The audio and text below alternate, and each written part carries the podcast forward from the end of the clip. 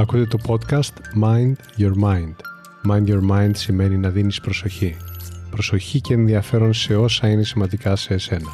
Ένα από τα πιο σημαντικά πράγματα που μπορείς να προσφέρεις στον εαυτό σου είναι ποιοτικός χρόνος. Ακούγοντας λοιπόν αυτό το podcast θα προσφέρεις στον εαυτό σου ποιοτικό χρόνο και έμπνευση. Είμαι ο Κωνσταντίνος Χαραντινιώτης και το podcast μου Mind Your Mind θα σε βοηθήσει πραγματικά να γίνεις ο μάστερ του νου σου, να καλλιεργείς την οτροπία για μια ζωή με νόημα. Καλώς ήρθες. Γεια σας φίλες και φίλοι. Σήμερα θα στοχαστούμε παρέα και μέσα από το στοχασμό μας σκοπός είναι να βρούμε τον τρόπο για να εξασφαλίσουμε μελλοντικές επιτυχίες. Θα σας κάνω μια ρητορική ερώτηση.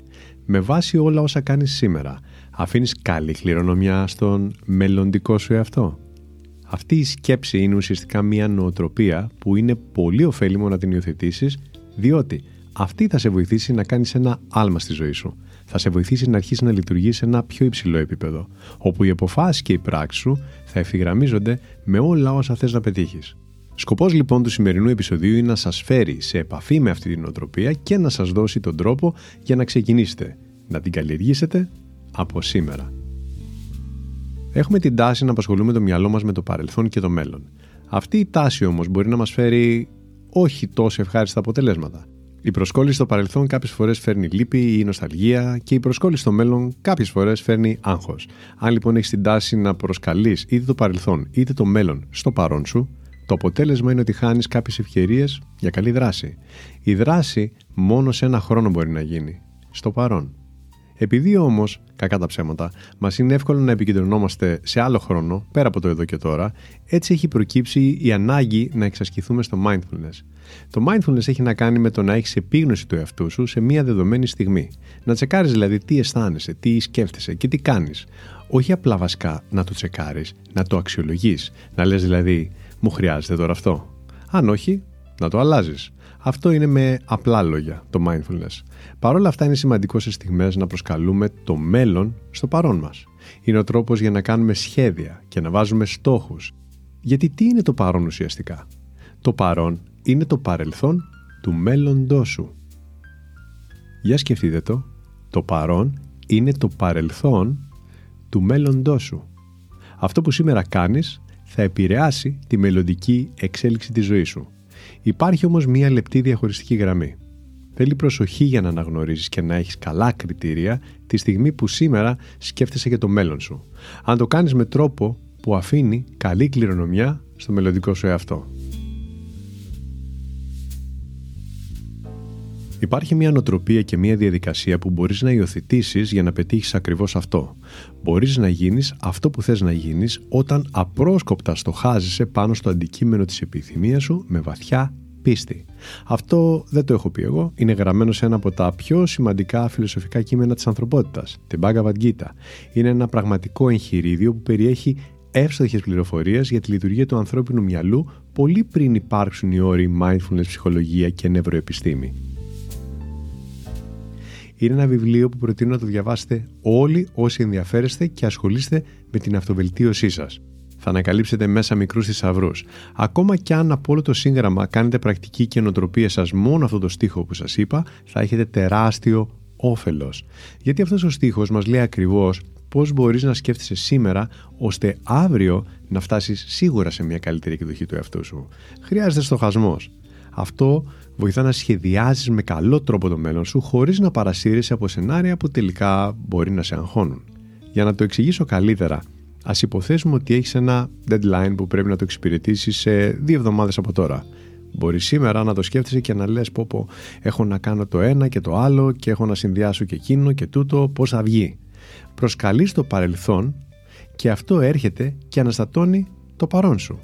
Προσκαλείς το μέλλον και αυτό έρχεται και αναστατώνει το παρόν σου. Και αυτό μπορεί να το κάνεις με οτιδήποτε. Με τα κιλά ίσως που θες να χάσεις, με τον επαγγελματικό στόχο που θες να κατακτήσεις, με τη ζωή που ονειρεύεσαι να φτιάξεις. Αν όταν σκέφτεσαι το μέλλον σου γεννιέται ένα πω πω δεν το έχω, ή πω πω πώς θα το κάνω, ή πω είναι δύσκολο, αυτό δεν είναι στοχασμός. Είναι μη ωφέλιμο και γι' αυτό όταν προκύπτει είναι καλό να το κάνεις στην άκρη. Το θέμα όμως είναι ότι μπορεί να μην συνειδητοποιήσεις πόσο μη ωφέλιμο είναι. Μπορεί εσύ να πιστεύεις ότι έτσι οργανώνεσαι και αν έρθει κάποιος και σου πει εκείνη τη στιγμή, ξέρεις, αυτός ο τρόπος σκέψης δεν βοηθά. Ίσως μέσα στο άγχος να αντιδράσεις και να πεις «Έχω πολλά να κάνω και να διευθετήσω. Δεν ξέρεις τις έννοιες μου» και να συνεχίσεις. Το να ανακατεύεις όμως μέσα στο κεφάλι σου τα δεδομένα μέχρι να το νιώσεις να τηγανίζεται εισαγωγικά δεν νομίζω ότι λέγεται διαχείριση. Ο στοχασμός είναι σίγουρα τρόπος διαχείρισης.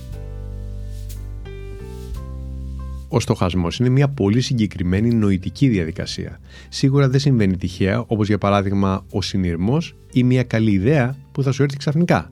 Στοχασμό κάνεις όταν κάθεσαι πολύ συγκεκριμένα με πρόθεση να σκεφτείς παραγωγικά επί κάποιου θέματος.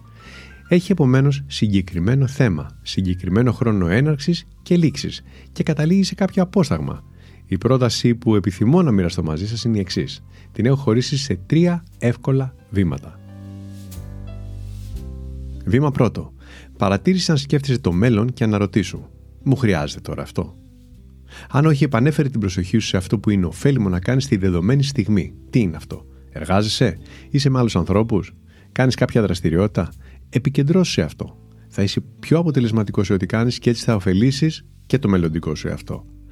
Αν όμως όντως χρειάζεται να κάτσεις να σκεφτείς και να οργανωθείς σε σχέση με κάτι που επιθυμείς να πετύχεις στο μέλλον, όρισε πότε θα το κάνεις και για πόση ώρα θα το κάνεις. Μπορεί να είναι τώρα η κατάλληλη στιγμή ή να είναι αργότερα. Όρισέ το για να μην σε χακάρει η σκέψη για το μέλλον. Να μην μπαίνει δηλαδή από το παράθυρο, αλλά να μπαίνει από την πόρτα. Να το έχεις προσκαλέσει. Βήμα δεύτερο. Μείνε στο θέμα. Αν το θέμα είναι θέλω να είμαι έτοιμος μέχρι την τάδε ημερομηνία, του deadline, επικεντρώσου σε αυτό. Βάλε φρένο σε σκέψεις τύπου τι έγινε κάποια άλλη στιγμή ή τι μπορεί να γίνει σε ένα υποθετικό σενάριο με κάποιο άλλο δρόμενο της πραγματικότητάς σου, της ζωής σου. Φαντάσου σαν να απαντάς σε μία έκθεση με θέμα πώς θα είμαι έτοιμος μέχρι το deadline. Όταν γράφαμε έκθεση στο σχολείο εκτός θέματος, κοβάμασταν. Βήμα τρίτο. Κράτησε το απόσταγμα του στοχασμού σου σαν να είναι κάτι πολύτιμο το απόσταγμα είναι η ωφέλιμη ουσία. Κάθε στοχασμός σου δίνει κάτι ωφέλιμο.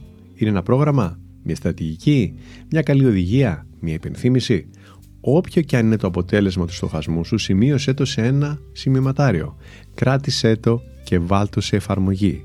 Ούτως ή άλλως είναι απόσταγμα, απόφθεγμα. Κράτησέ το. Η νοοτροπία λοιπόν που προτείνω, το να αντικαθιστάς τις άτακτες σκέψεις με στοχασμό και να ακολουθείς τα τρία εύκολα βήματα της διαδικασίας του στοχασμού είναι ένας εξαιρετικός τρόπος για να μπορείς να αφήνεις καλή κληρονομιά στο μελλοντικό σου εαυτό. Είναι η βάση για να καταφέρνεις να κάνεις πραγματικότητα τα σχέδια που έχεις για το μέλλον, χωρίς να σε αγχώνουν σενάρια. Υπάρχουν σίγουρα πολλά πράγματα που μπορείς να κάνεις σήμερα για να εξασφαλίσεις ένα όμορφο αύριο. Να θυμάσαι, το παρόν σου είναι το παρελθόν του μέλλοντός σου. Θα το ξαναπώ. Το παρόν σου είναι το παρελθόν του μέλλοντός σου. Έχεις επίδραση εκεί. Σου εύχομαι από καρδιάς να υιοθετήσει αυτή την οπτική σε ό,τι κάνεις. Θα σε πάει όχι απλά μπροστά, αλλά θα σε φτάσει ακριβώς στο σημείο που επιθυμείς να βρεθείς. Αν σου άρεσε το podcast μου, ψάξε και τα υπόλοιπα επεισόδια. Θα βρεις ακόμα περισσότερες προτάσεις και έμπνευση. Και αν θες, ακολούθησε εδώ το κανάλι μου για να βρεις εύκολα τα καινούργια επεισόδια που δημοσιεύω. Να είσαι καλά. Αυτό λοιπόν ήταν το Mind Your Mind. Η καλύτερη ώρα να με ακούτε είναι όταν θέλετε έμπνευση και ηρεμία. Κάντε follow για να λάβετε ειδοποίηση για το επόμενο επεισόδιο. Θα το βρείτε παντού.